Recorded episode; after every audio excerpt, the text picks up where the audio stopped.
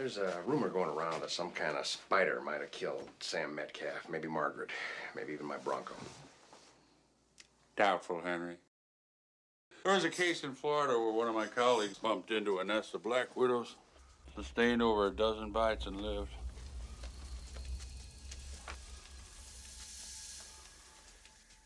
Of course, he permanently lost control of all of his bodily functions. There's no spider here.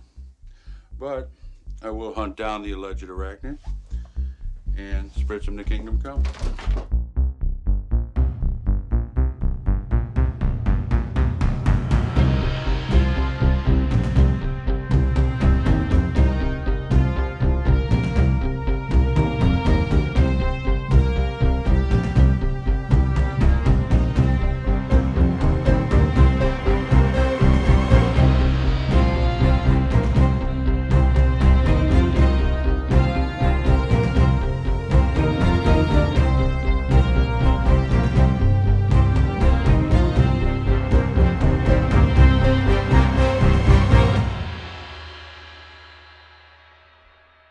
Welcome back, everyone, to Ramblin' and Amblin Podcast, the podcast where we head deep into the jungles of Amblin Entertainment to see what uncovered and potentially lethal discoveries there are to be found.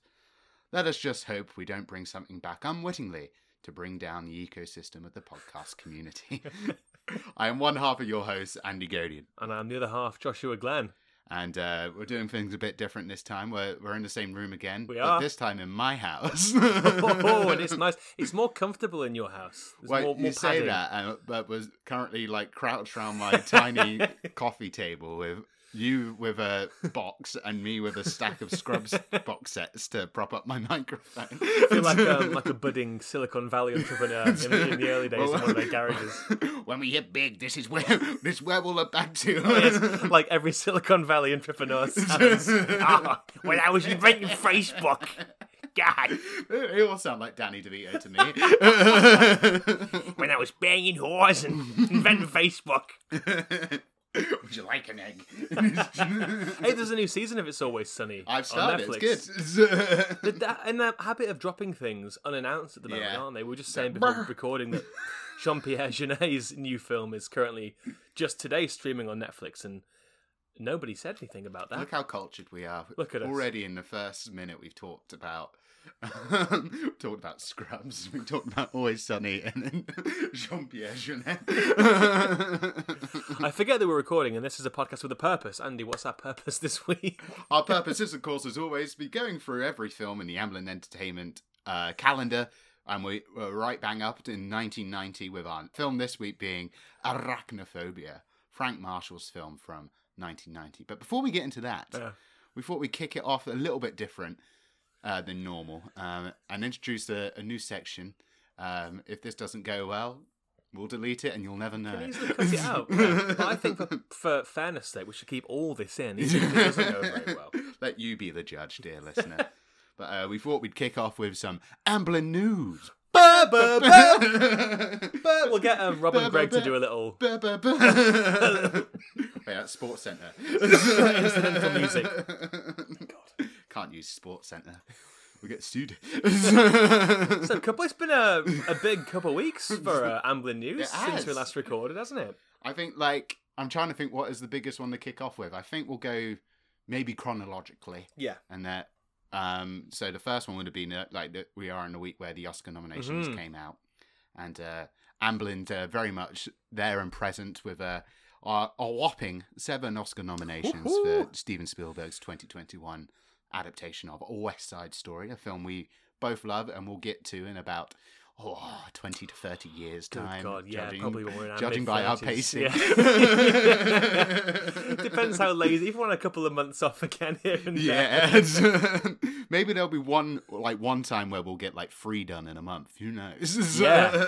and then we'll just catch ourselves up. But we'll see. But uh, a film I think uh, it's fair to say we were both massive fans of. Oh, big, big fans. Yeah, big, big, tremendous, tremendous fans. Yeah, I saw it twice. I took, I saw it once with you. We were very uh, happy to be invited to the multimedia screening in Leicester Square, which was a very exciting affair. and I took my parents, or my mum and her boyfriend, again over Christmas to see it, and uh, we all had a wonderful time. And I think my mum's boyfriend did fall asleep, but that was not over the quality of the film. He did have a lot of beers beforehand.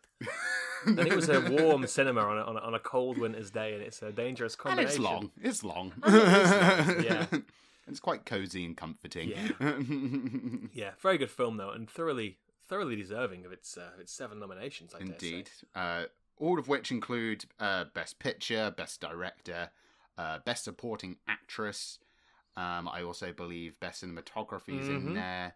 Uh, best Production Design. Um, Costume design, costume Design, nice. sound. And sound. Did you notice? I I think I'd seen someone tweet about it, and I noticed it when I saw it the second time. But the the the sound that the New York subway train makes, it's the first three notes of somewhere.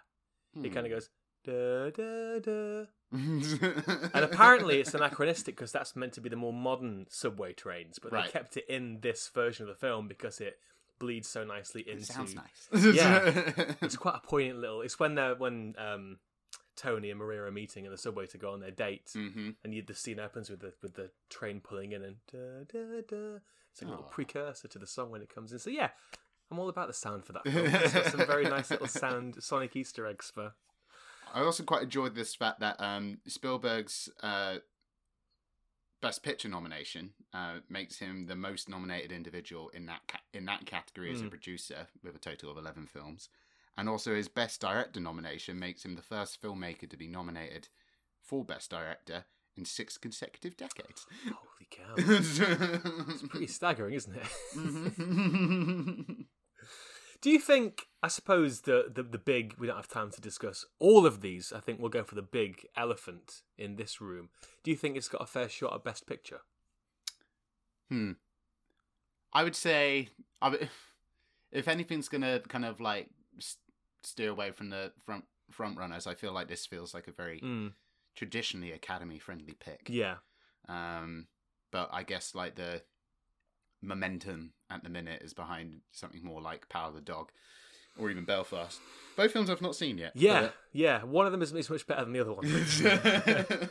We'll let you be the judge of that. you will be the judge. And it's not the one that tries every scene to make you cry. That's probably a bit reductive. It's not really fair, actually. It's not. It's not quite that. It's just quite banal and crowd pleasing. Uh, yes, of course, I'm talking about Power of the Dog. Yes. Mm. Well, out of those nominations, I'm most uh, most jazzed for Ariana Yeah, absolutely, man. Yeah. For uh, Anita, Hmm. and I know it's happened before like your likes of your Rooster Cogburns and Jeff Bridges and uh, John Wayne And Joker. and Joker, actors and, uh, winning for the same role, but I'd welcome it again. Yeah. I do think, yeah, I, she, hmm, we, I think we both love the film. I love Rachel Zegler. We are a bit more ambivalent towards Ansel Elgort, and as such, the Tony and Maria dynamic struggles a little bit as the emotional backbone. I think that the Anita back, the Anita thread in this film Mhm. is much stronger yeah, as an emotional dresses are fabulous. The the America sequence might be my favorite in the whole film. She is Yeah. just you know the physically not in an objectifying way in a what she's able to do She's an as a incredible dancer. dancer. Like that, the dance hall scene for me as well is Yeah. up there as well. Like, It's ferocious. I want to watch it again. But also to clarify earlier comments in case they were taken uh, uh, at a crossroads, Power of the Dog is much better than Belfast. I want I don't want people to mistake me for a fan of Belfast. I think they were. You made it pretty clear, but I like your. I like your. Uh, I'm taking the Lana. Wachowski with the Matrix Resurrections route of being no. This is what I meant. actually meant. yeah. I'm clearing up any fog. Belfast is fine. It's not awful, man. It's not not awful. It's just not. You know. I'll see it. but yes, well done to West Side Story. Clap, clap, clap. Clap, clap, clap. Um, and then I think the biggest, probably like, in terms of just generally Mm-hmm. the size of the thing and, and the creatures therein of. Mm. Uh, the biggest Amblin bit as well this week was uh, the first trailer for Jura- Jurassic World Dominion Yeah. dropped. Um, we've already had a um, well, two short pro- prologues if you count the Bad Day at uh, the Battle at uh, Big Rock Mhm. that came out a few couple years ago now. Yeah, I remember that. That was pretty good. I, was, I de- that pretty was quite, decent. quite and good. then there yeah. was a five minute um, prologue, as it were, which kind of showed went right back sixty five million years to Mm. you kind of get like very very well done Mm. photorealistic kind of CG More of walking with dinosaurs yeah, kind of thing. and then it uh, jumps into the T Rex being hunted, da- hunted down and Cool. uh, crashing a drive-through cinema, which was cool. Is that so? Is that how the film starts? Is it the actual prologue? Sna- Apparently, prologue that's snatched from the that's film? more just its own thing. Something. Um, Whether Well- we'll see that scene in the in the movie, we'll see. But uh, it's very much been marketed as its Yeah. own thing. But so this is really the first like proper look at uh, the footage of the film, both kind of reintroducing you to the world of where Jurassic World: Fallen Kingdom left us off, with uh, dinosaurs being unleashed, perhaps somewhat unwittingly by the film's heroes at, in the final moment, and now there's many species of dinos just running amok Yeah. in America, and clearly at this point where we're picking up across the whole world. Um, so, like the biggest things in this trailer are like seeing various species in different types of locales, from kind of Yeah. big big rigs in the ocean being taken out by a mosasaur to um, Blue the raptor being in a snowy forest to um, I've forgotten the the other kind of raptor that's in this uh, Antaraptor, I think, or something like that. You- in- you know, man. Don't look at me. uh, and then, of course, even, probably even bigger than that for certainly for uh, people who grew up with these series of films, and particularly the first one being such a big button of nostalgia for Yeah. people in the nineties. The probably Return the biggest pull here is seeing of the original fan-necked dinosaur the that kills fan Wayne Knight. that is fucking terrifying. of course, that is. That's I what you were gonna that's say, part- isn't it? That's part of the original I don't cast think roster. that dinosaur's been in Jurassic Park since then, has it? Or no, certainly he had not- a, he had a hologram in uh, Jurassic World. Oh, but the scene uh, with Wayne Knight though, that that was done. when we'll get to this in a few episodes' time with yeah, yeah. various guests. But um, yeah, that's what you're gonna say, right? There's no other Yeah, reason sure. that I think fans of the original will be uh, excited for this there is, of course, the reintroduction of uh, Sam Neill, Jeff Goldblum, and Laura Dern Oh, yeah. as their original movie characters, Dr. Alan Grant, Dr. Ian Malcolm, and Dr. Ellie Sattler, respectively. Um, which is probably the biggest pull for me in this because I couldn't, I couldn't really care too much about Chris Pratt or Bryce Dallas Howard's characters at this at this uh, at this rate. Uh, can you remember their character names? I'm just gonna. I know he's called Owen. Yep, it's Owen Grady. Can you remember Bryce Dallas Howard's character? I know she name? wears heels. in the first one. They make it Doesn't want to be a mother. Doesn't want to be a mother. The film judges her for that. oh. Yeah. Uh, I'm. I'm can just- tell you, it's all right. It was just a test. I'm It's just. Claire. Is Judy Greer still in these films, or was she just in the? In she was only in the first one. Always room for Judy Greer one. to come back. There is always room for Judy Greer. But I know, what were your impressions of this trailer? Because there was a lot in it, and it yeah, looked a lot like of stuff. it looks big. It I think I'm very happy to say that I'm. I love the first Jurassic Park like anyone anyone does, but I think that is to you what Back to the Future is to me, perhaps. Mhm. So I, I've never had as much stock. I like Lost World fine. I like Jurassic Park three because I like Joe Johnston so much. And... yes, we'll get to that eventually. Never really cared for the Jurassic Worlds.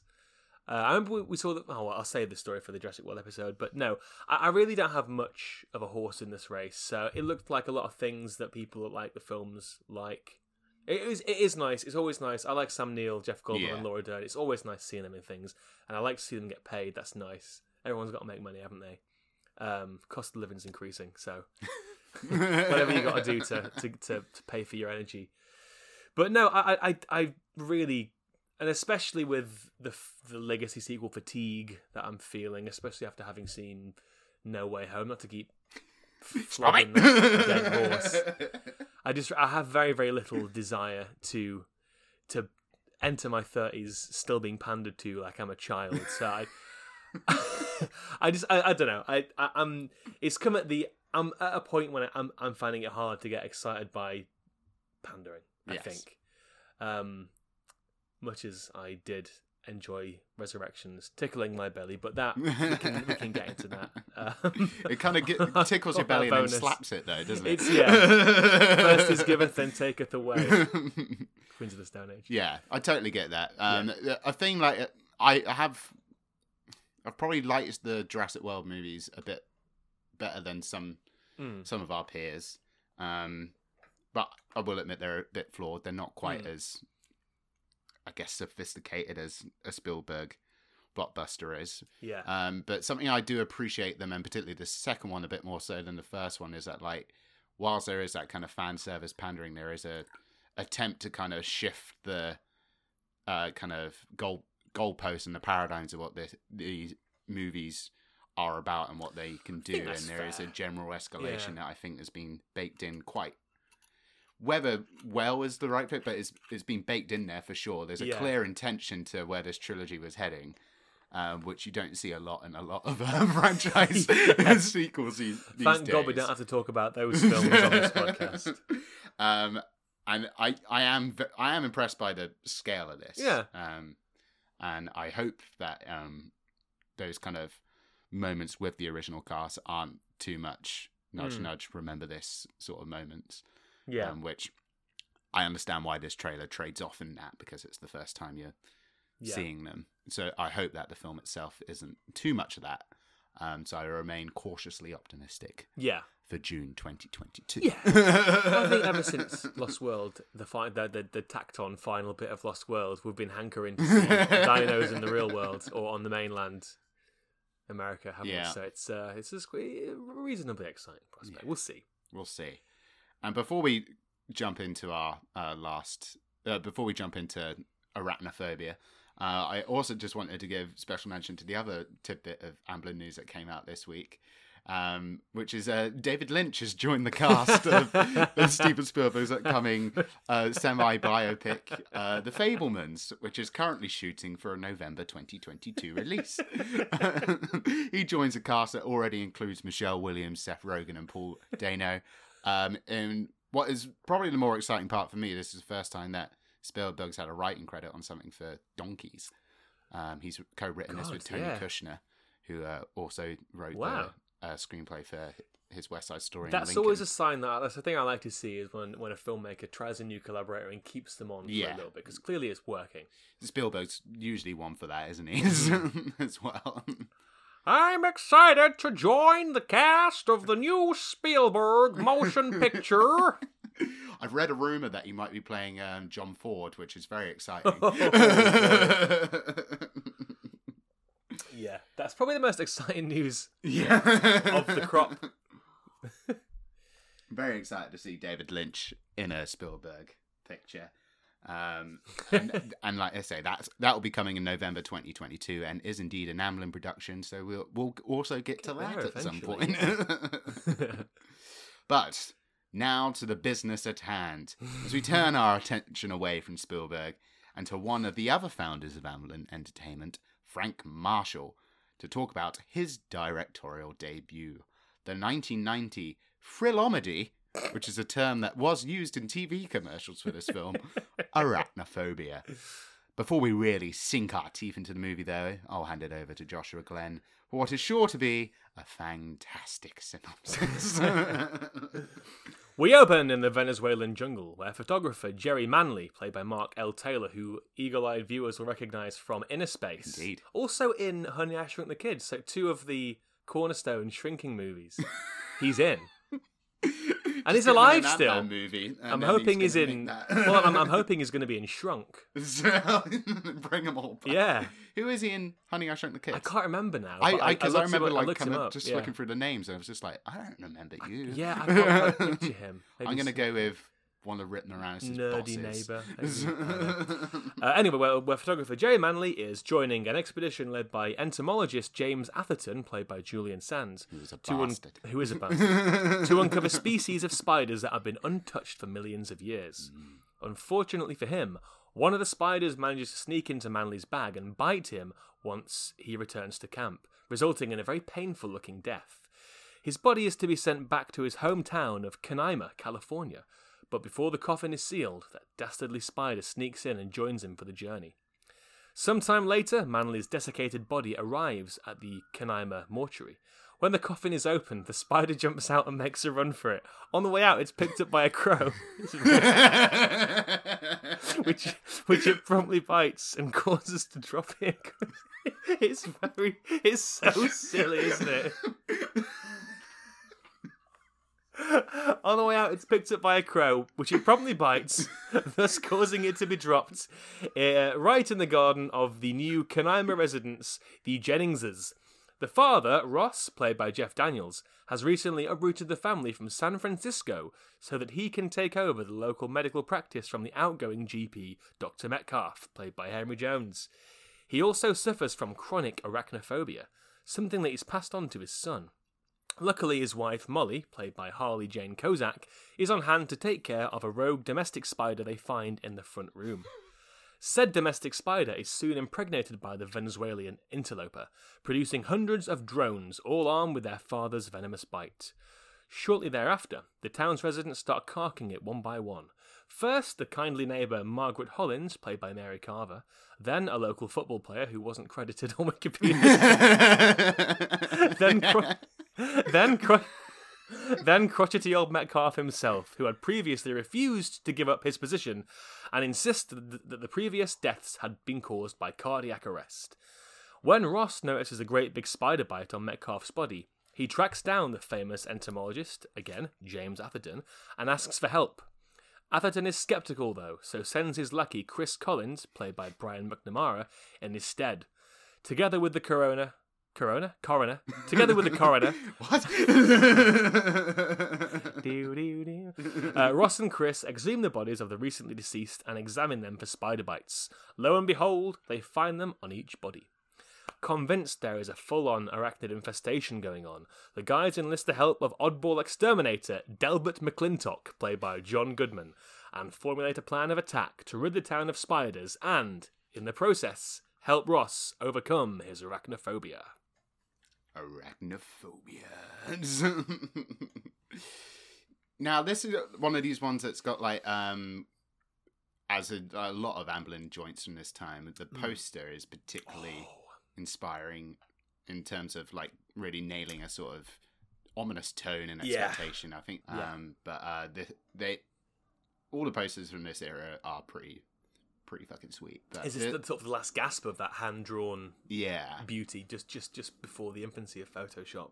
So and so that was always like uh, a presiding childhood memory for Mm. me of this film before actually seeing it. Um, what what was your kind of like cultural knowledge of arachnophobia when you were younger? It's exactly that, pretty much. It was always one. I think I've mentioned on this podcast before. There was a video shop um, on what was called the Tan Yard near. a- It's like a, What was yours a row of Can you shops. remember? Apollo. Apollo. It was. It wasn't part of a Direct chain. It was a standalone.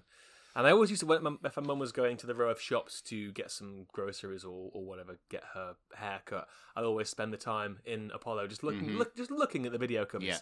And when you're a kid, I was still in my U phase or, or G for any American listeners. Anything I couldn't really- are some. I couldn't watch much in the way of PG in those days, so I would always look at the at the more mature video covers, Yeah. and some of them had such indelible images that they would stick in my head, and some of them I still haven't seen. Like like Child's Play was one that I saw an awful lot, the front cover of, and, and I've never actually seen that still. But you, as a kid, you, you think, yeah, I'm sure it's not really worth the fuss.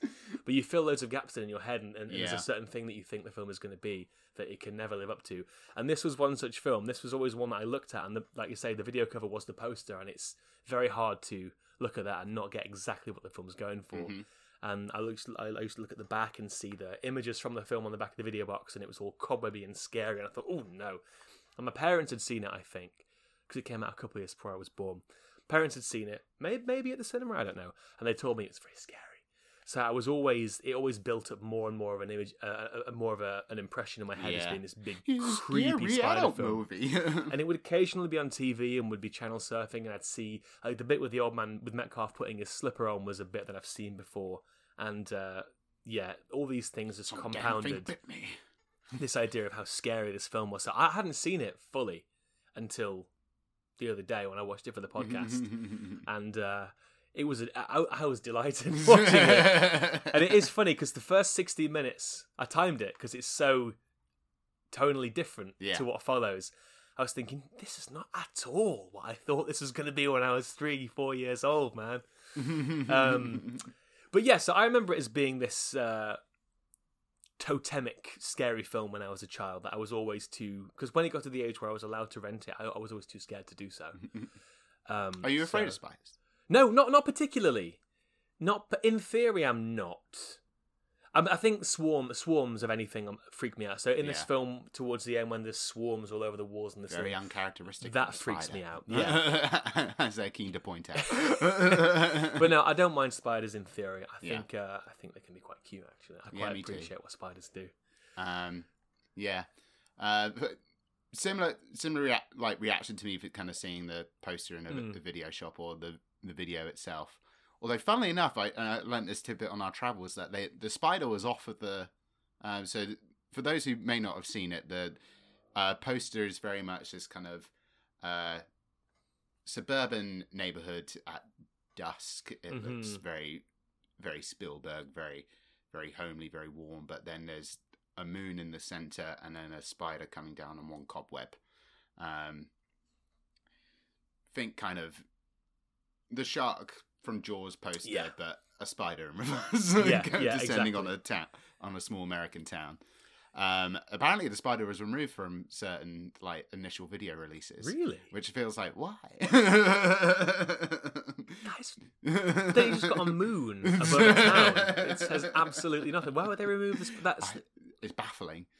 But um, I I remember I saw this for the first time when I was about twelve.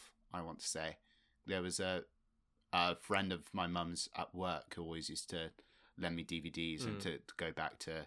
Uh, Honey, I Shrunk the Kids. She she also used to babysit for me. So the first time I saw Honey, I Shrunk the Kids was staying around hers, and then she let me play Doom, Doom on the PC when I was I was I must have only been about eight or nine. I don't know if you've played Doom I like on that, the yeah, PC. yeah. It's, it's terrifying.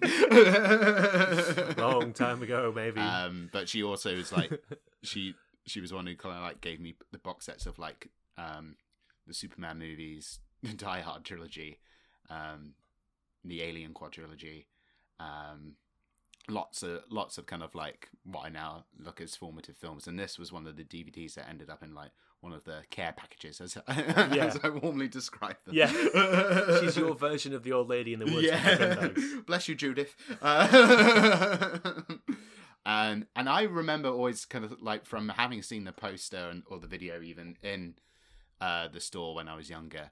I and I and uh, something I'm sure you'll want to speak to in a bit as well. Having like kind of grown up around the sort of time when Eight Legged Freaks was coming out in the early noughties. So pleased you brought that up so soon. Yeah. I, I had it in my head that arachnophobia was also about a giant, massive Mhm. spider.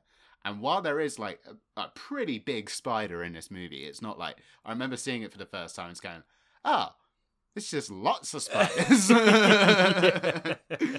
um, yeah, as like this uh, South American breed comes and uh, comes and mates with a it's just a pretty ger- like normal house spider, house isn't spider, it? yeah, yeah. and like and the offspring ends up getting the bo- the best of both worlds from uh, mum and dad. the subtle s- size of a house spider and the lethal bite. Um, but yeah, I, I also remember being like genuinely quite creeped out by it. Yeah. Um, and um, something which does has kind of persisted into this, but like it's a mixture of like both being quite genuinely quite creepy and also really goofy Yeah. which I, Yeah. which, which I think speaks quite nicely to uh, the kind of intention at the heart of this. Because Mhm. um, one of the kind of production notes that I read looking into this was Frank Marshall was when he was going into this as his directorial debut, he wanted to make something kind of in the vein of uh, Hitchcock's The Birds Mhm. or something a bit more kind of fifties, like that fifties horror horror movie vibe where uh, people are, like to be scared but laughing. He said, like a roller coaster. No one wants to be terrified, which I think is something that like this film does kind of nail. It does have Yeah. that kind of that up, the ups and downs, the ebbs and flows. Yeah. and to, to bring in something that we've talked about independently outside the podcast is the to sort of recontextualize Martin Scorsese's comments about Marvel films.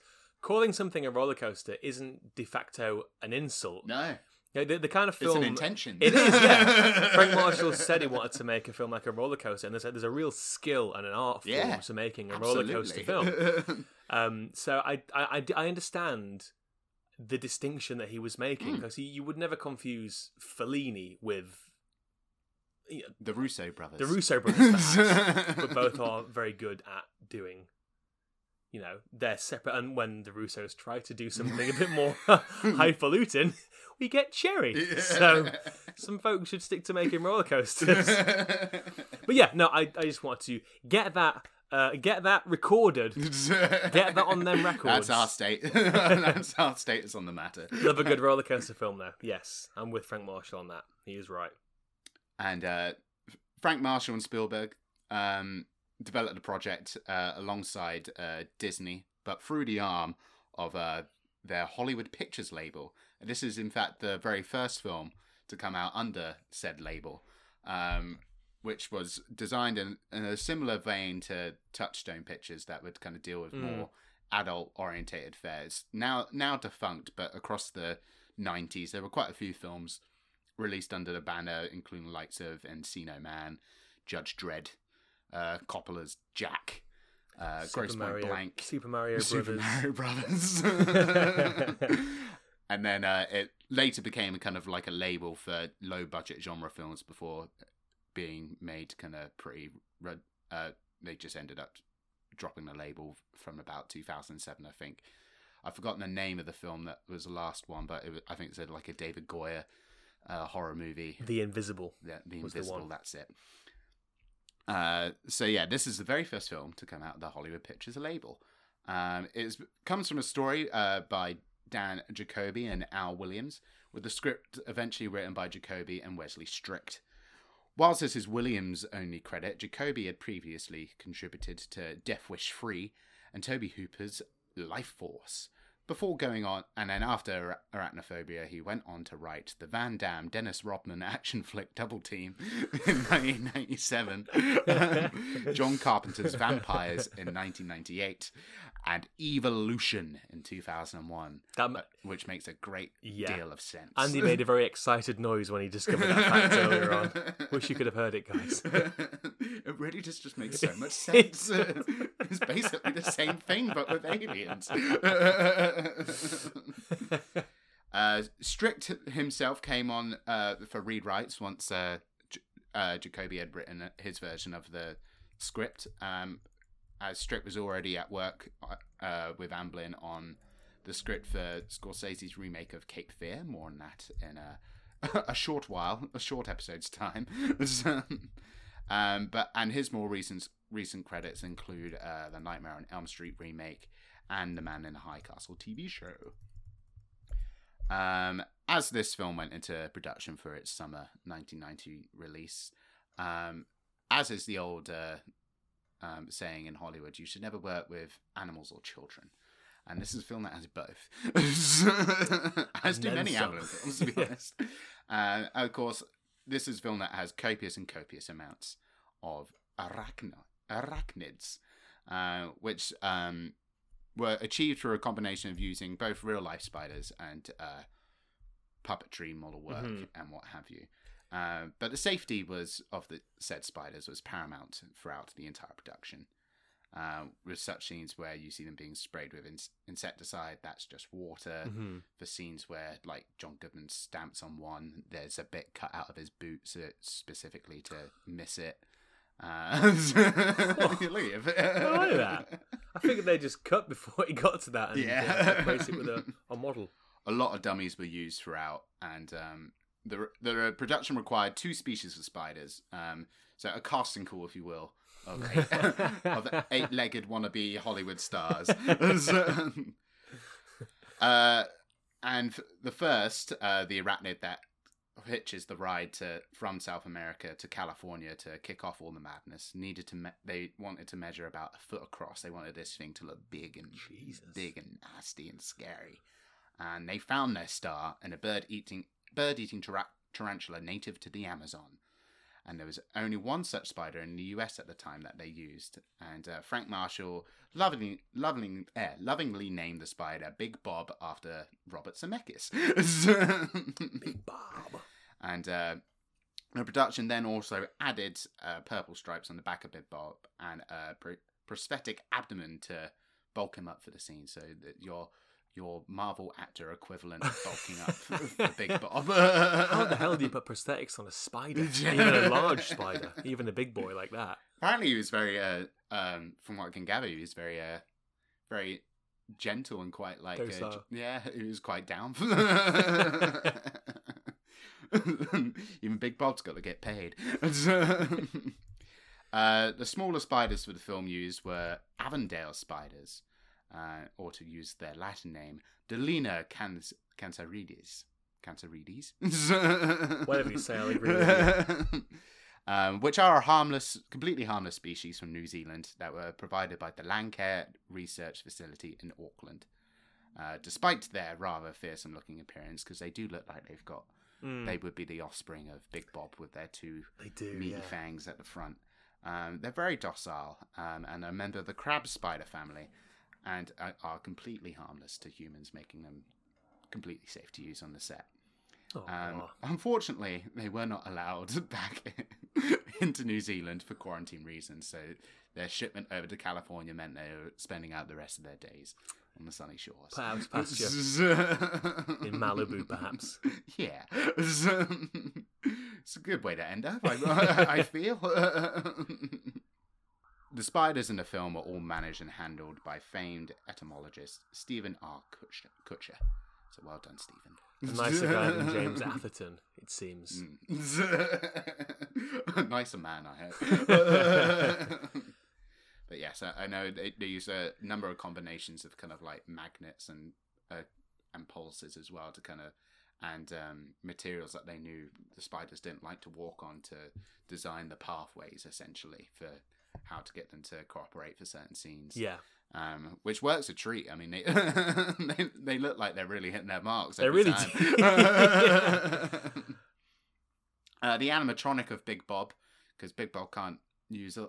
Can't be used in every scene because like there's too much required of him. Mm. Like need- Bruce the shark, Exactly. some almost 20 years, 15 years prior. 15 years, yeah. Uh, so there's very much you need you need your stunt doubles, and Big Bob is no different. So an animatronic was designed uh, by our uh, for both Big Bob and the General Spider, which is the kind of the final the final baddie, as Final it were, boss, in the yeah. climax.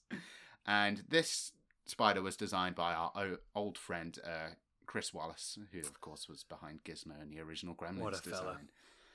Um, and this animatronic was also built in part by a young Jamie Hyneman, who went on to host and co co-produce uh, the series Mythbusters for all your Mythbuster fans out there.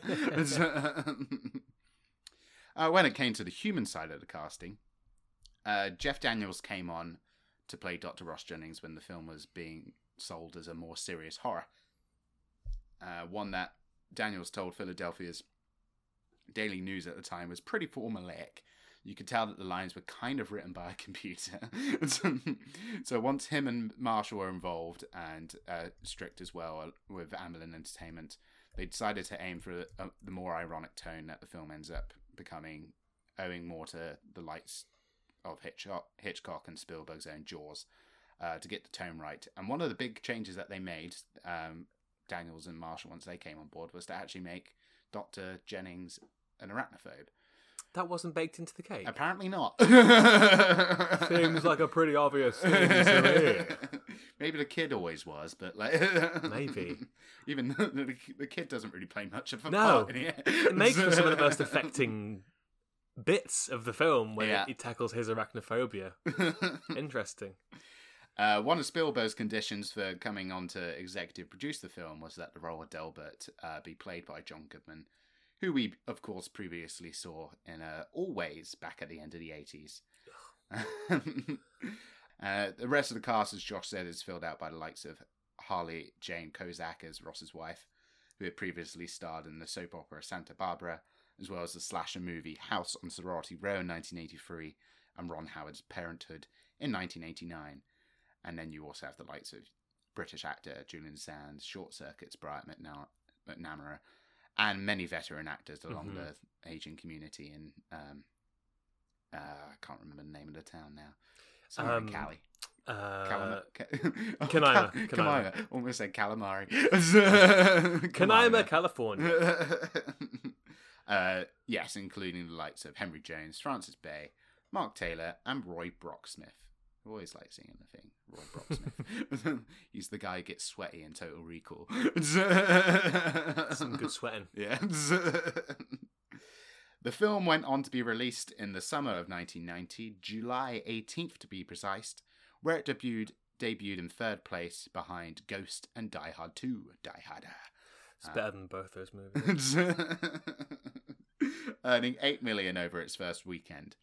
Uh, went on to become a moderate financial success uh, at the domestic box office, earning 53.2 million overall, and then off a budget of 20 million, uh, and then an, an additional 30 million in video rentals when it ended up going around the uh, the store circuit. As You can see how that would be the case. Yeah. You can see like 10 year old boys, like, oh, let's rent this for our sleepover, mum. and like even looking at the kind of reception at the time, at this this was a film that was generally very well received, um, with many kind of hailing it as a pre- pretty damn solid, Yeah. uh, exercising as Marshall was intending, kind of roller coaster thrills Yeah. rather than being genuinely frightening. People tended to get what it was going for, Yeah. which is nice. it's not always the case, but yeah. Yeah, with like Newsweek's David Ansen even compared it to like the 50s B, B movies of the time, Mhm. like alien invasion movies, um, which it very much harks back to as well. I think, Yeah. along with that Hitchcock vibe. Arachnophobia. Eight legs, two fangs, and an attitude. Perk up, Lloyd. If we find the spider that did this, you can arrest him. Arachnophobia. A thrillamedy.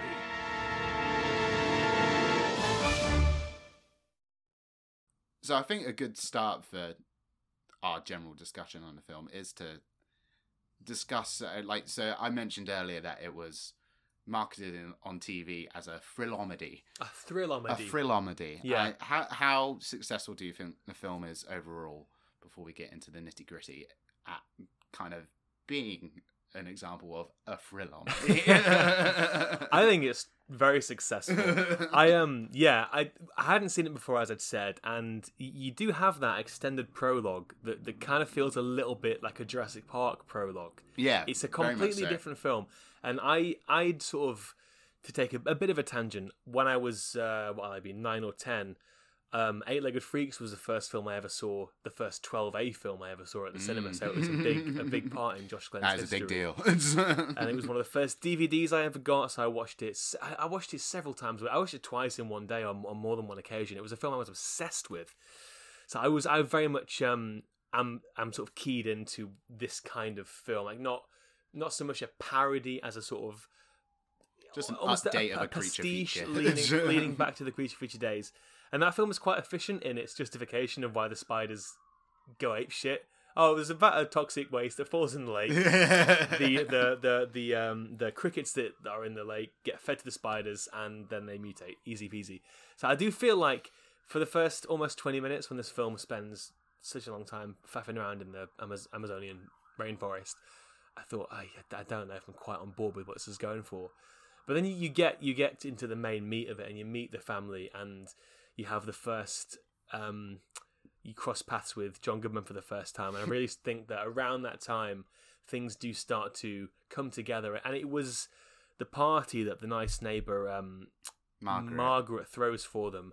And For Margaret. That's when the imagery starts to get a bit more playful, and you have the bit when the cup is on the spider, and you see the Hmm. cup scuttle away, and then she's the first victim. You see the spider in the lampshade, and then I thought, oh, this film is having a bit of fun now. It's playing with it a little bit.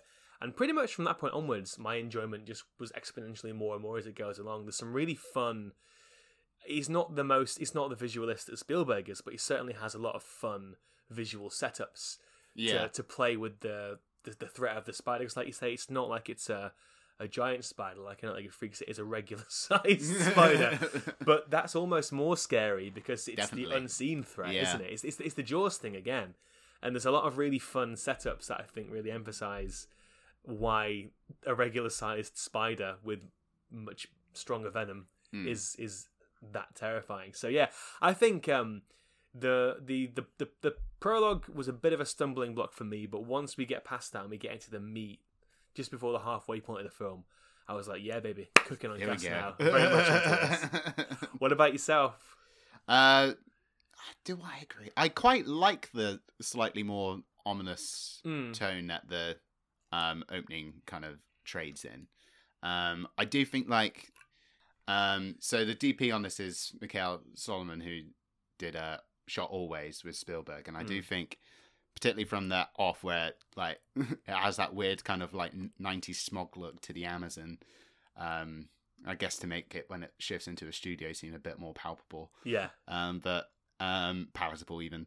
Um, all palpable also. yeah, but I, I just I, I couldn't shake the feeling. It's like okay, this feels like it's the work of a filmmaker who's not quite so who is a producer rather Yeah, than someone yeah. who's like really into the idea of what you can do with lighting and imagery. And it's not. Yeah. I do agree. It's not until um, shit starts going down in in small town America that he starts really getting quite playful with it. But like, I think what struck me the most was like, particularly in that opening stretch, is quite like genuinely horror vibe it goes for, where you you do see the, the photographer get bitten in quite like a. And the way again, the way they're building up that spider, the, Mm. this very ingenious and crafty little bugger Yeah. who's uh, hops onto, who hides out in a tree, hops onto uh, a cart that they're carrying out. So almost as if he's like planning this, he's like, "Finally, I'm gonna get out of here." Yeah, it's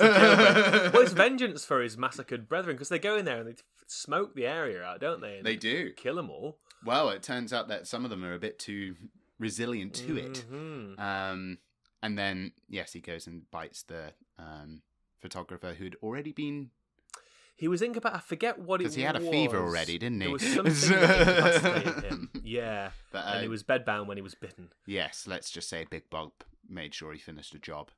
And then there's that very quite grim detail of um, Big Bob then stows away in the coffin with the photographer, and then Mm. when he arrives back in his hometown, he's completely drained of blood and is just this husk of a of a body. And it does it does like for a PG film, it does show the the Mm. dried out corpse, and it's a bit like Yeah. oh, It's like the corpses in the Mummy in the Yeah, yeah, yeah. Mummy film. It's that sort of desiccated. Um, it's a good effect. It, It works really effect. well, and it is. Yeah, it's. Oh, oh, you're pushing that PG, aren't you? yeah. Yeah.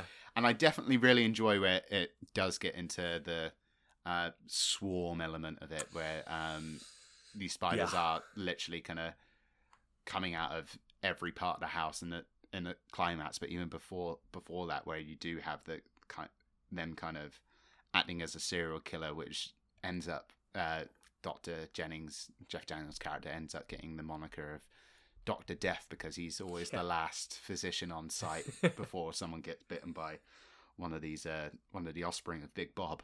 Um yeah, like you say, every scene before an attack is like be it through camera move or just kind of simple framing for making you think where it might be or where it's going to go into. It's That's like the thing. Yeah. it's it's very playful and Yeah. also like nice and simple, very effective, very efficient yeah. and um, where you, you, it's the sort of thing where you can hear the um, makers behind the camera just kind of going, Yeah. you have that bit when Jeff Daniels approaches what he thinks is a spider on the wall with a rolled up news, uh, rolled up magazine, and then he, he he strikes it, and it's just a coat hanger. yeah, And so that does, like you say, it does make you scan the frame. It's not like um, it's not as intense as something like Paranormal Activity where you are scanning every inch, but it does it does encourage you to it's a scan much the more frame. benevolent film as well. Yes. but it encourages similar habits. You, you do sort of look look at the frame, thinking, where could the spider be hiding? Where could it be? Yeah. Am I missing something here?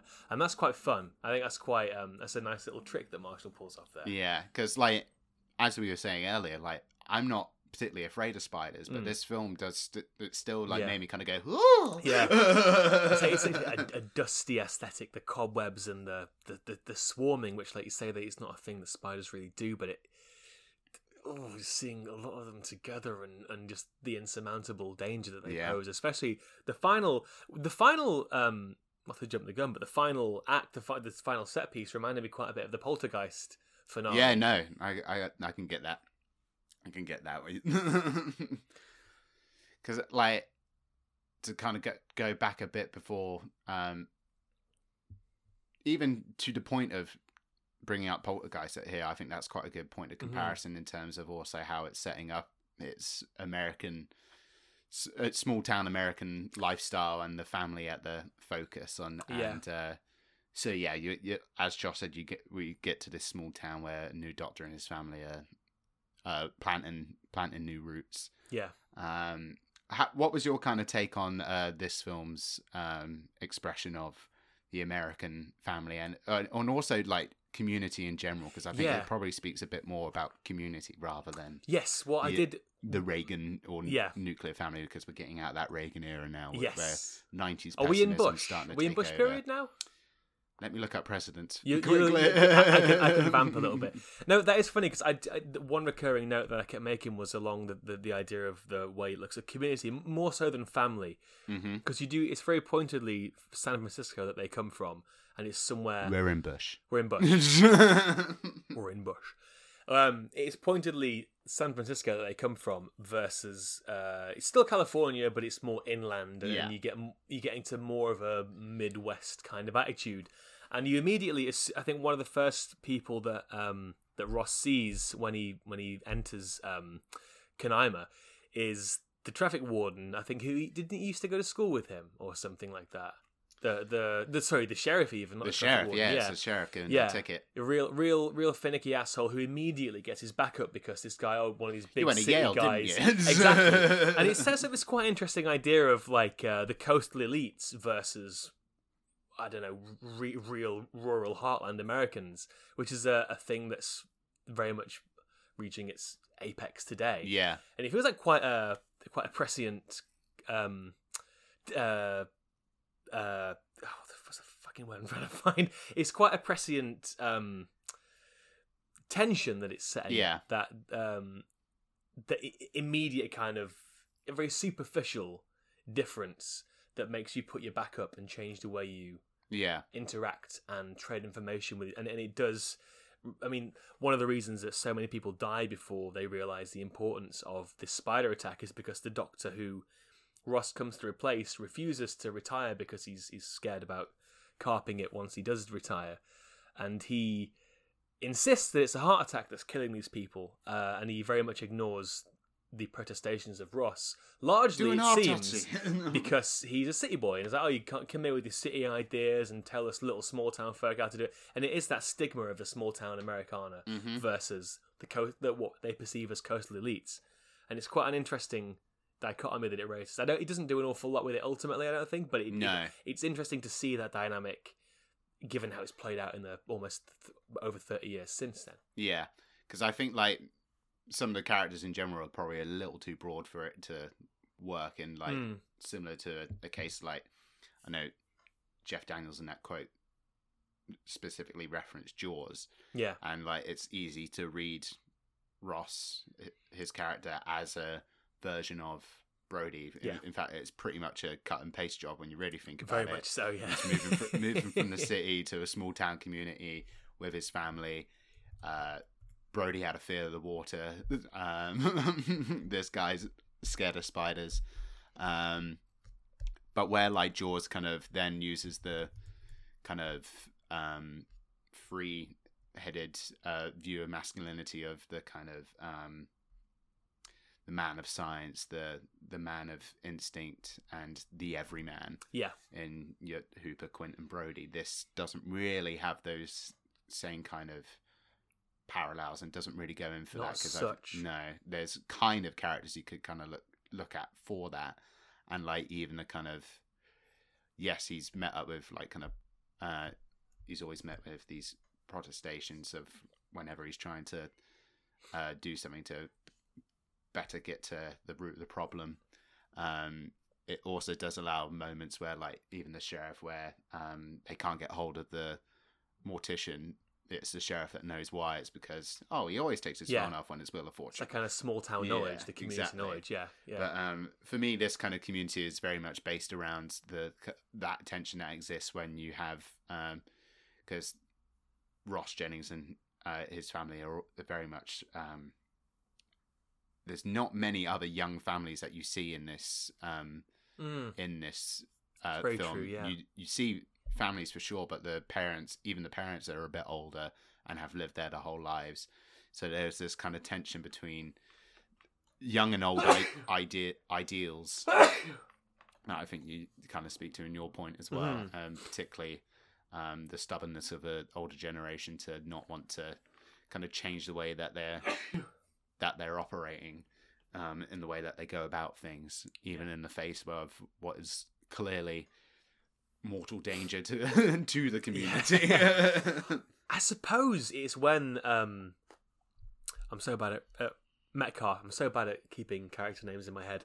It's only really when. Metcalf dies and thus Ross inherits all of his patients that the that wall does come down and the, the sort of the, the coastal family and the local community can come together and work together. yeah, Really, he's he's kind of like the, these old farty gatekeepers are the ones that are propagating and prolonging these tensions. Once they go, you can work past it against. yeah, because you even see like people at like the party that Margaret throws for um, Ross and his wife, whose name uh, Molly. Molly. yeah, Um, yeah, um, the party that uh, Margaret throws to them. Um, you even see at the party that there are people in the community who are slightly like taking uh, Ross off to the side to ask, like, "Can you tell me what this?" Yeah.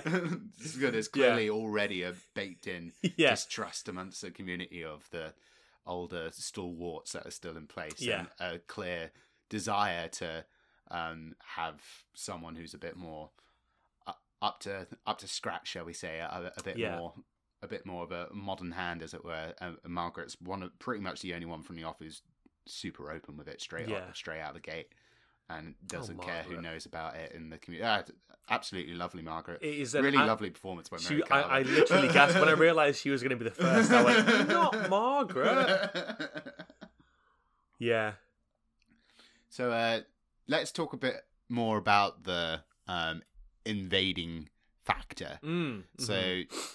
I know you can kind of like transplant lots of different metaphors onto the likes of Bruce the Shark or what have you, or Predator or the Alien in terms of what they symbolize for their respective films. In terms of like Yeah. in those sort of films, they kind of it, it's about the threat of communism. It's about the threat Yeah. of the other. It's about um, sexual politics. So what do you kind of get the reading of Big Bob and his offspring kind of being in this town? I wasn't quite sure. Yeah, I wasn't quite sure because, like, my one of one of my thes- theses, my theses is you have these different waves of creature features. So, like you're saying, in the fifties, you have the them. them and, The and tarantula and the blob, and they're very clearly a Cold War damn commie invasion. And it's the unseen again. It's like the original unseen enemy. You, you can't tell who's a commie. The the body snatchers, you know, they're here, they're here, which is something that Eight Legged Freaks parrots. And then in the eighties, you've got a kind of splatter revival. So you have like the Thing and the Blob remake and the hmm. stuff, and it's much more obviously an AIDS allegory. It's the body horror again. It's a different kind of unseen enemy. And I wasn't quite sure what because you have this run from the '90s through the noughties, and again they're not quite parodies because they are a bit more earnest than something like Scream, but they're postmodern enough that they're self-aware in what they're doing. And Eight-Legged Freaks is is the one that we return to because obviously spider film, but then you have even things like Slither and Evolution to a point, you know, Lake Placid and Tremors, which comes out the same year, I think is the best example of that kind of film. And I don't know. is, is, is I don't know what the '90s version of the Red Scare or AIDS is allegorically. I think it it's uh, it's more ah, it's utilizing these familiar bits of iconography and textual elements Yeah. to reach back. There's there's something. I supp- I'm, I'm working through these thoughts now. No, I'm, no, I'm yeah. really not sure. There's helping almost me. something nostalgically challenging about this kind of strain because they're appropriating these classic genre bits Yeah. and not not really interrogating them but they they're looking at them in, in a modern eye and there's a slight skepticism to it. Yeah. So I, I- don't really know, man. I don't really There- have a There's a answer. it's not really played, but there was a line at the start um, that kind of makes me think a bit more about what this film's kind of aiming for. The um, I think it's the pho- photographer that says it, where it's like, so where they find the original Big Bob is down in this giant sinkhole Mm. in the middle of the Amazon, where there's going to be loads of species of insects and spiders that have never been discovered, simply Yeah. because of how remote it is, and they've never, and they say, a point of like these creatures have never actually been able to get out from this point because they've they've just not had the access to. Um, and I think that the photographer says is like millions of years, huh? And then we come along. Yes, so yeah. I wonder if that kind of builds into it and how like when Yeah. it does end up getting taken over, it ends up getting bled into the into the culture. Um, Yeah. In a way that ends up being quite destructive and is born out of a place of uh, sense of entitlement that we've spoken to a lot of. Similar to Gremlins, isn't yeah, it? Yeah. There's that sense of entitlement that you don't really um, fully understand the responsibility of that you're going into because um, Julian Sands' character, the Doctor, Yeah. is shown to be quite a like callous and Yeah. curious but quite cruel at the same time. Yeah. Um, and it's it shows that kind of um, the consequence of that kind of flippant attitude to Mm. something that you don't really know or understand, and how that can, if not properly respected, can really be quite dangerous for both um, the the the the original being or creature or culture. Hmm and when it's introduced into an ecosystem be it small town america in this case and just how if you're not yeah i don't quite know where i'm going with this I know, like- it's hard, to pin it down. But I kind of know what you mean because I think the fact that he's British, I, it's probably just a casting choice. But in, in that context, it plays quite pointedly because it invokes. it does give like Imperialism. a yeah and it also gives like that kind of like early um turn of the century explorer sort of Mhm. um bravado Which again, like those myths, there's a problematic element beneath them in that they are exploiting local yeah areas. And this is, I don't, I don't really want. I, we have to be wary talking about post-colonialism being two white English boys Oh, because this is this is not our, this is not ours to really discuss. But it almost feels and like honestly i didn't know we were going to get no, there. me, It's me not this neither. discussion. And I, if, if, if this is a little icky, and if, if this isn't very tactfully done, then please do take it out. But it's almost kind. I don't want to. No, I don't want to equate the colonized with spiders. No, I don't want to do that. I, I don't think. I don't. I don't, I don't think- quite I feel don't film comfortable quite- going down this road. I don't think the film quite knows how to handle that no, either. but there are there are like the shades of The shades of sure. that, Um, and it, oh, I do want because the, the the the button at the end is that they they flee. They they go back to San Francisco because Yeah. they can't take it, and that's where they feel comfortable. It's almost like uh, the the ignorant, the ignorance of small town America will destroy it. So just run away to the to the coast. It reinforce coastal elitism? Is that what it's going for? I don't know. But that is one of the things. Uh, that's one of the things that I suppose you could say about these more postmodern creature features is that they aren't necessarily about anything other than themselves. Mm. And um, yeah, I, I don't know how much of that conversation is there, there's even like even to to your point about the kind of like playing on the idea of the creature feature there's Mm. a, a really quite like jarring line in this where they're descri- where they really lay out the stakes of what it what is Yeah. happening here where it's like okay these spiders are like uh he's come over he's uh clearly mated and he's sending out these uh drone spiders that are that don't have any reproductive org- or organs yeah, but their their purpose is to just spread and kill and take over and then eventually it will get to a point where mcqueen does will end up uh, reproducing uh, other versions that can reproduce and then it will just keep spreading and spreading and spreading until and then i think they literally say a kind of line it's like then there's no stopping it. And then, it'll just keep going. The spiders will just keep going. Um and then it's kind of the people that end up having to stop it from becoming a nationwide threat are largely free individuals who are, are a bit hapless and a bit useless, really, and Yeah. who kind of bumblefuck their way through it. So, so you got Jeff Daniels, Dr. Ross Jennings, and you've got uh, Brian McNamara's Chris Collins, who's a s- student under I think he's the, the. Julian Sands yeah, character, right? And then you have John Goodman's uh, Delbert. who's, who's- um, like a variation on um, Bill Murray and Caddyshack. That kind Yeah. of bumbling. Well, well, I, I, I'm, I'm an expert in these matters. when he's really not, he's not really. He's just bought a lot of the kit and read a lot of things, which is like, again, I think that speaks to the kind of like entitlement and the danger of thinking that you're you're willing you're ready to handle things that you just you do literally know nothing about Yeah. which i think is kind of what this is more speaking to yeah, it's the danger of not being able to recognize um your limit of knowledge I suppose it is funny that the opening uh, it presupposes Jurassic Park so much because it does. Yeah. That's similar themes that Jurassic Park would Yeah. take to much greater extremes, and like, that film really does explore those ideas. I Yeah. think um, this this is much more. Yeah, light, lightweight, but not an. That's not meant as a derogatory thing. It's no much, no no i just more- don't think it's quite intending to No, no. really probe that in a No. like you say as heavier psychological uh, or philosophical even way that yeah. Jurassic Park literally has a dinner table discussion Yeah, about like it. the centerpiece of that film is the- discussion. Yeah.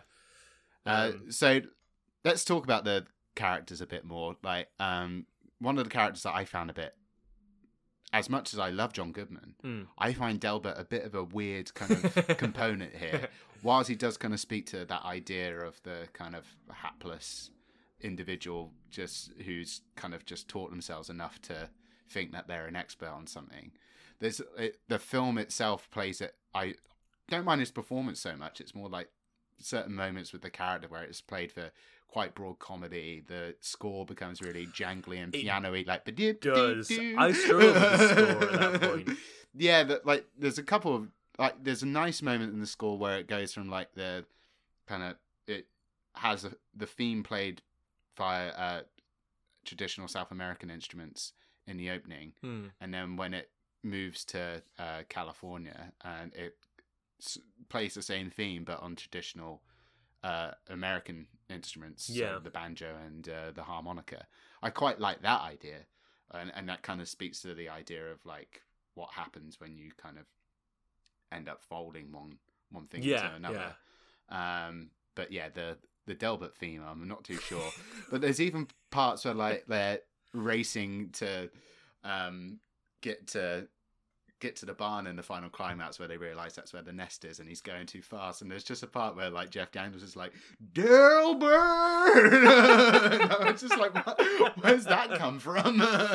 Jeff Daniels has a thing where when he, when he's a straight man, as he always is against these wacky characters, he seems genuinely annoyed in the scene Yeah. by the actor, not the character, but the actor. There's a bit when he's he's having in in that same scene, and I forget what he says now, but he seems genuinely irritated. Jeff Daniels by Jeff um, John, John Goodman, Goodman. not Ross against uh, whatever Delbert. John. Yes.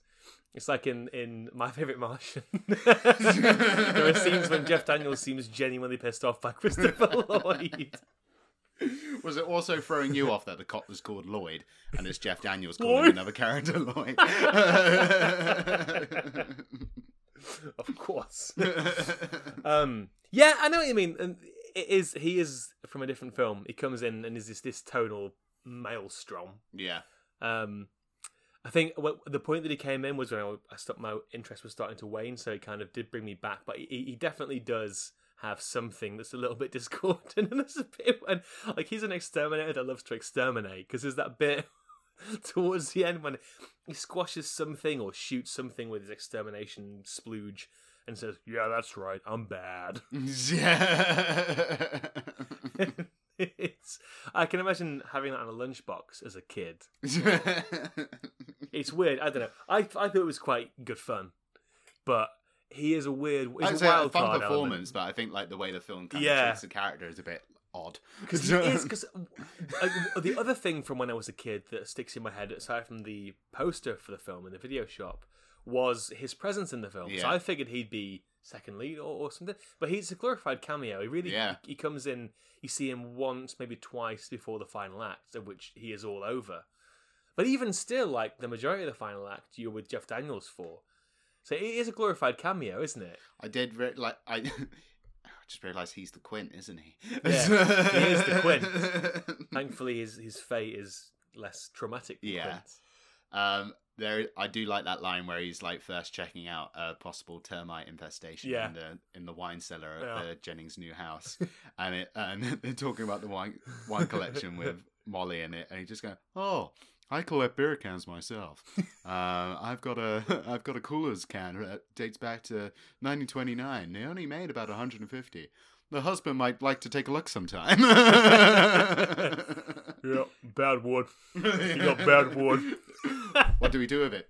You take out bad wood, put in new wood. and the scene just cuts. yeah. it is very off kilter. But to, to pivot from something so off kilter and so obviously this sort of comic relief in a, in a very in you don't hmm, that I'm trying to think of someone who would bring a similar energy now. The one who, who sticks in mind is you know Kyle Mooney, one of the SNL guys. He's got a similar kind of destabilizing energy. I mean, John Goodman doesn't always do this kind of thing, but the function he forms now, I feel like that's the Kyle Mooney thing hmm nowadays. Just comes in and provides an energy that's so discordant with the rest of the film that you either go with it or you think, "Oh no, I'm not with that." But um, on the topic of of the comic relief, what do you think of the straight man, uh, Jeff Daniels, in Mm. this? I like that. I, I like. There was a part of me as well. Like the guy was like, "Oh, he looks very handsome in Mm. this film. Does, very does, handsome yeah. young doctor." Um, and I like the chemistry he had with um, Harley Jane Kozak as well. And I, I wish she had a bit more to do. She's good. yeah, she follows the, the the sort of string of really good Amblin mums, and I really I couldn't pinpoint because I looked at her credits Mm. and I can't I recognize her massively. I've definitely seen Parenthood can't before, pinpoint- but I can't think. Parenthood's really good. Yeah. It's really, really good, but I can't think who she is in that film. But she's got Likewise. quality that I really recognise and I can't quite place it. But she she's good, right? She's good. She's Yeah. got good good chops. You know, she's a She's got nice the same sort of like uh, um, Mary Jo Beth in um, Yes, yeah, in Poltergeist. Again, Poltergeist. Again, yeah, yeah, yeah. it- very, very similar to Poltergeist. Yeah, movie, yeah. a film which I think is much more successful at like establishing what its themes are. Yeah, yeah. You, you have too much. You have a much stronger director and producer dynamic Yeah. there, whereas um, this is almost more purely fun. Yeah. So I, I wonder if it if it's like a di- thinking more to that kind of relation relationship with um, the family of how much Mm. this is more about the kind of um, re- uh, dream versus reality and the kind of like expectation of a certain like career moves and finding that kind of place for your uprooting your family and finding that more idyllic Yeah, pure Americana environment. Because there's that, I've just thought of a line again that again speaks probably a bit more to what this film's going for. Is more to kind of like be careful what you wish for sort of yeah, approach. Where um, it's one of their first nights in the house. Their kid is their kids have already made a friend with uh, another neighborhood kid. And uh, there's a point where she comes around and asks if they can play, and they is like, "Yeah, go out, just be back after dark." And there's just a point where Jeff Daniels is lying on the couch with Mo- with Molly, and he just goes, "What do you think they're doing? Chasing fireflies?" and it just cuts to the kids running away. It just goes, "Do you want to blow up a bullfrog?" so maybe like generational disconnect. Perhaps. yeah, Yeah. yeah, because he disconnects from like the yeah. the older uh, stalwart doctor who's holding him back essentially from what is supposed Yeah. to be a bigger career move. Yeah, yeah.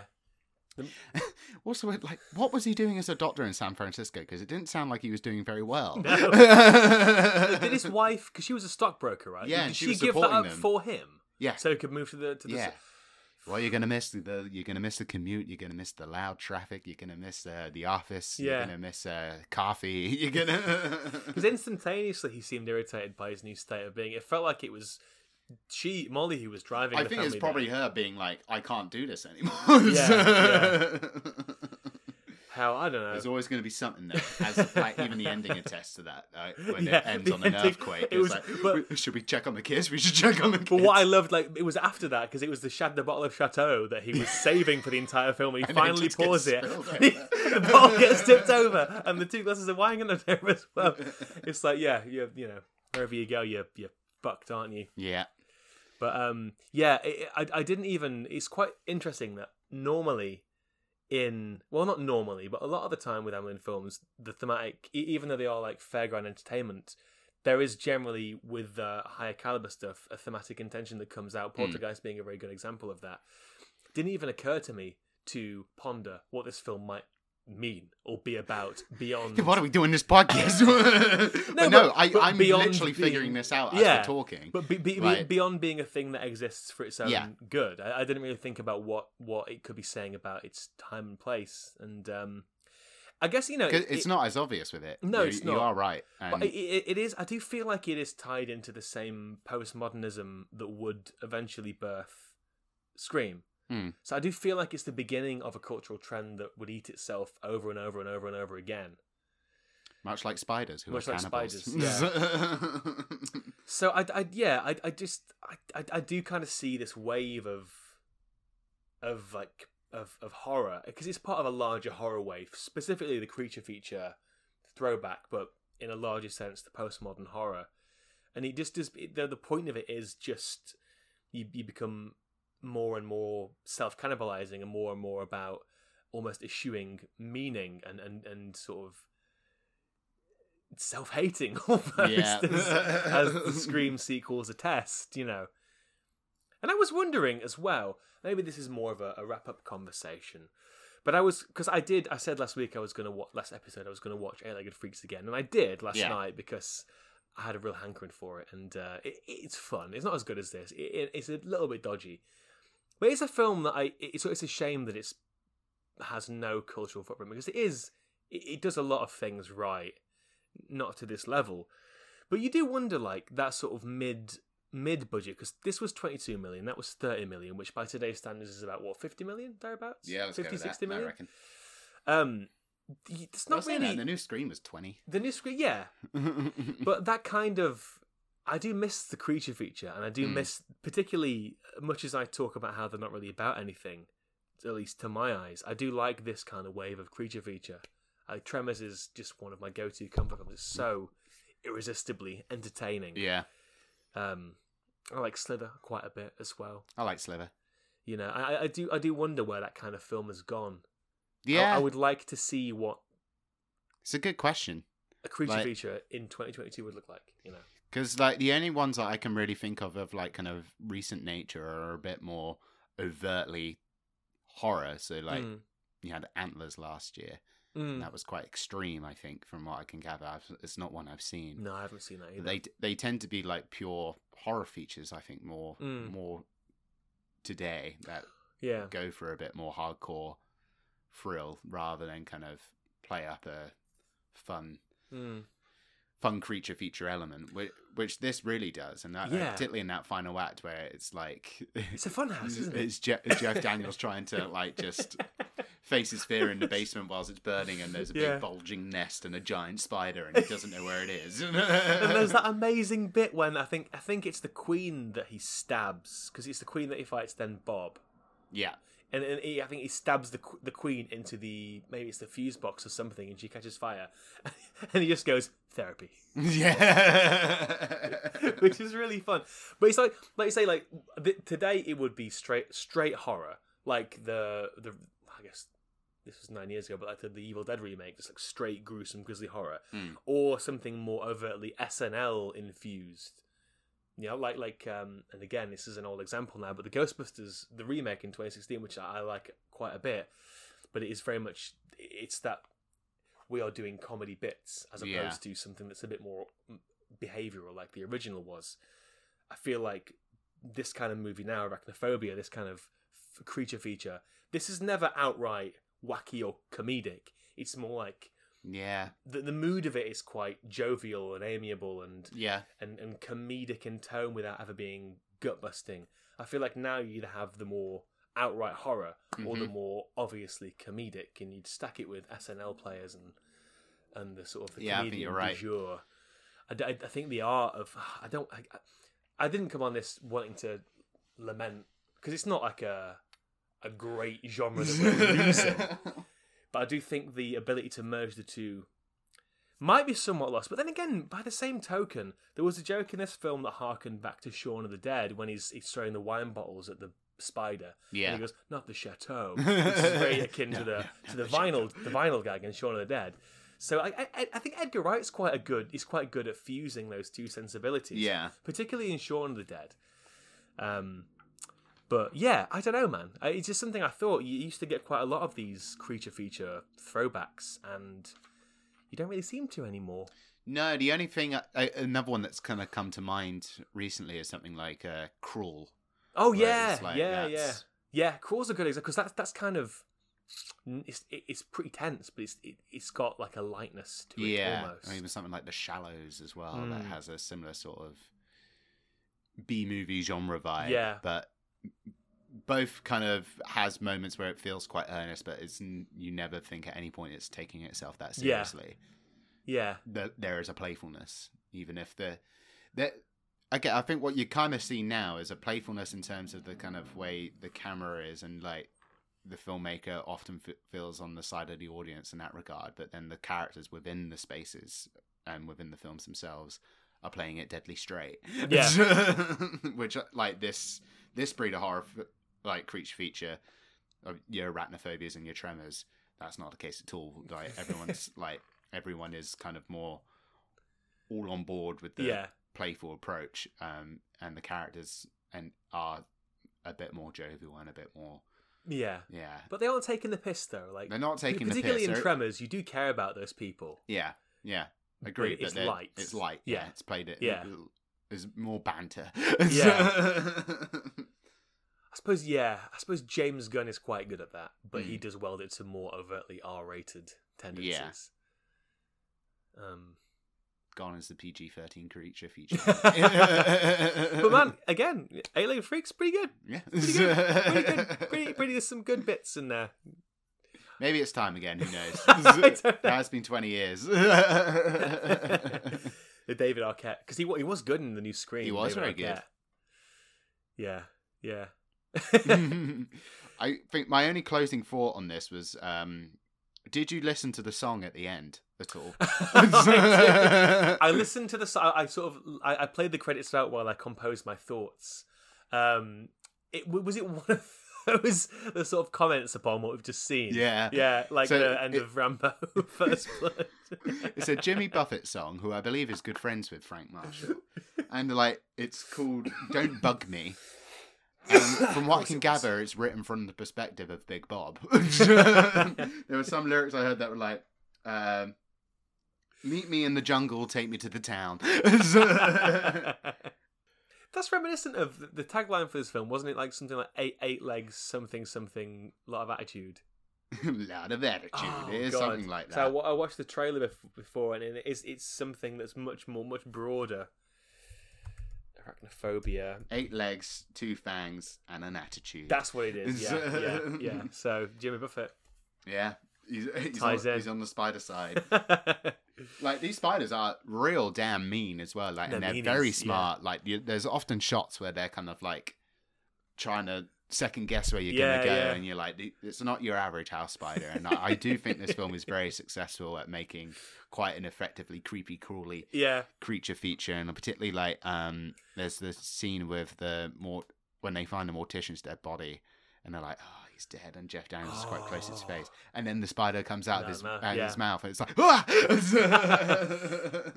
yes. so it's very effect- effective that way. I think our kind of discussion here and our aptly named ramble has kind of shown that thematically it's not quite so cast iron as some of uh or even quite as sophisticated or as thought out as some of the other similarly um toned or similarly Mhm. set uh similarly minded films that we've covered in the past but it's it's one i it's one i've enjoyed going back to yeah. um yeah uh, it there, there, there was a lot more funness for it than I remembered. Yeah. From seeing it, like 'cause I'd only seen it the one time before. I was like, yeah, no, I remember that bit. This Yeah. bit is fun. It's fun. It's a good time. Good time with the movies, and I think spiders make good antagonists. And uh, I, I would say, um, if you're able to, just to, to give Eight Legged Freaks a go as well. This is it's a good pairing.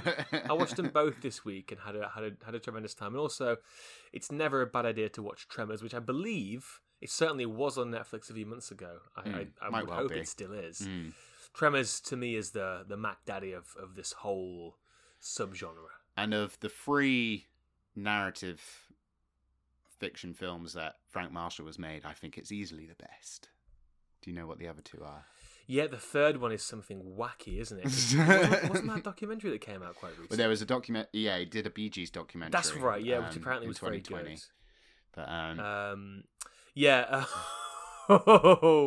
Alive Congo, Eight Below. well, hang on. of the four, yeah. 'Cause Sorry, there was I forgot about Eight Below. There was Eight Below, and what was the Cuba Gooding Jr. one? Snow Dogs. Snow Dogs. I've seen, I I've seen Snow I saw Snow Dogs in the cinema.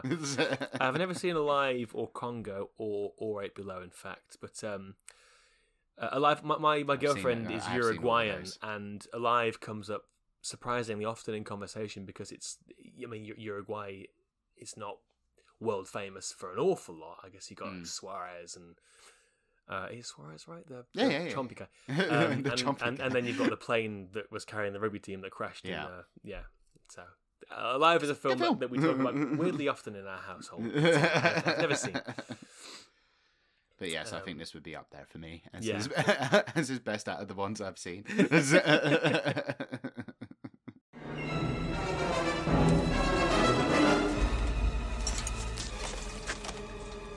Rock and roll. All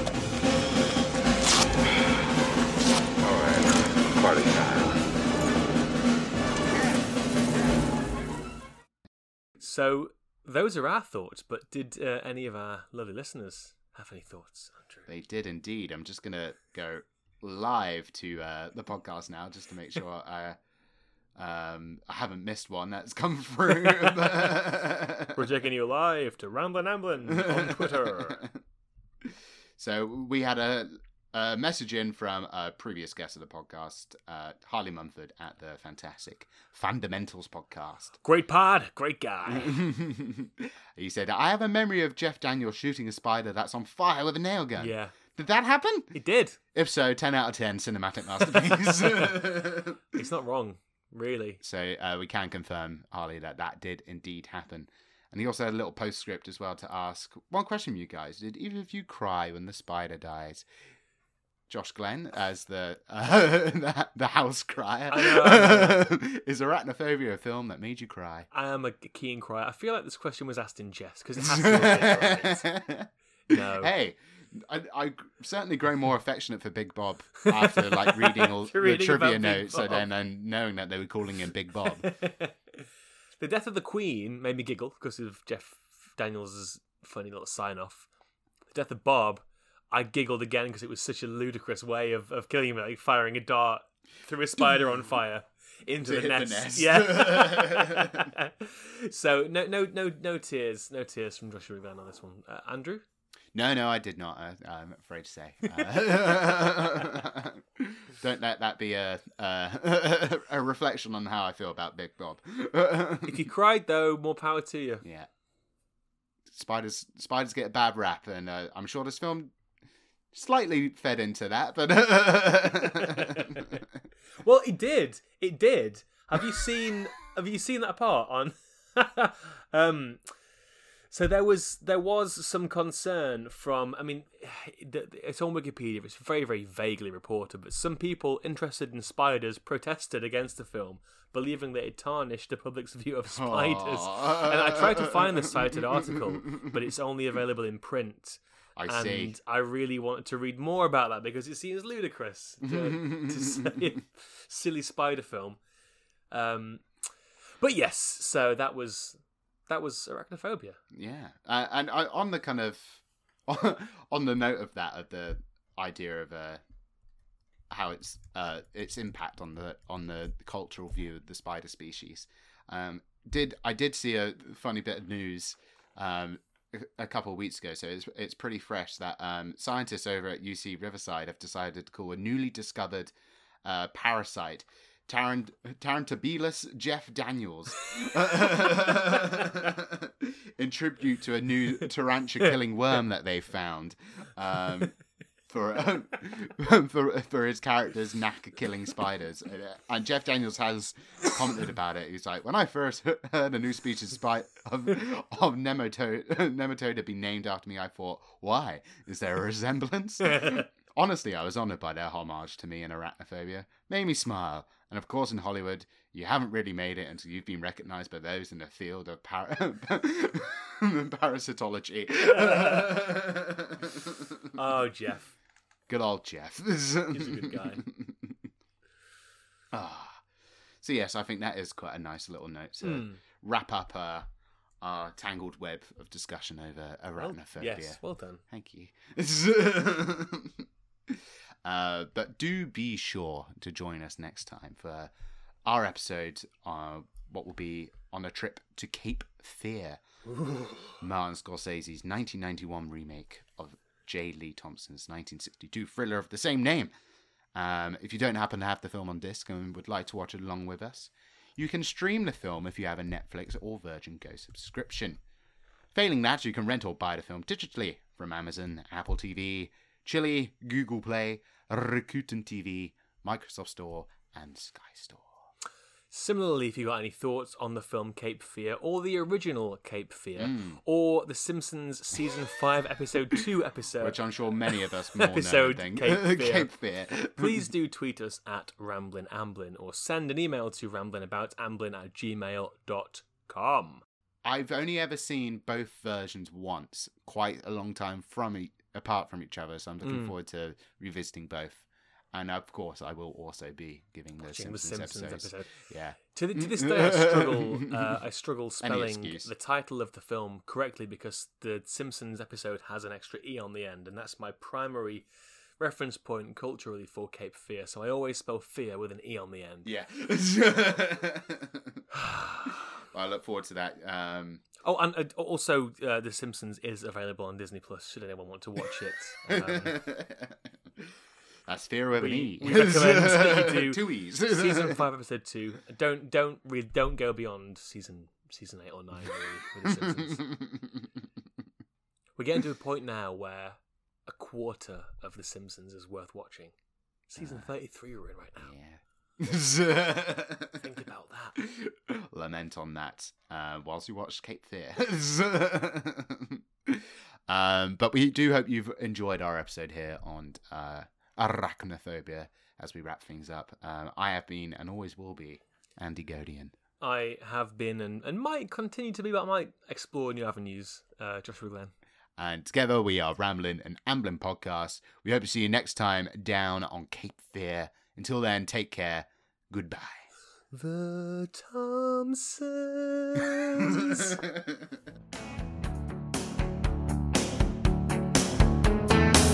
Don't bug me, don't mug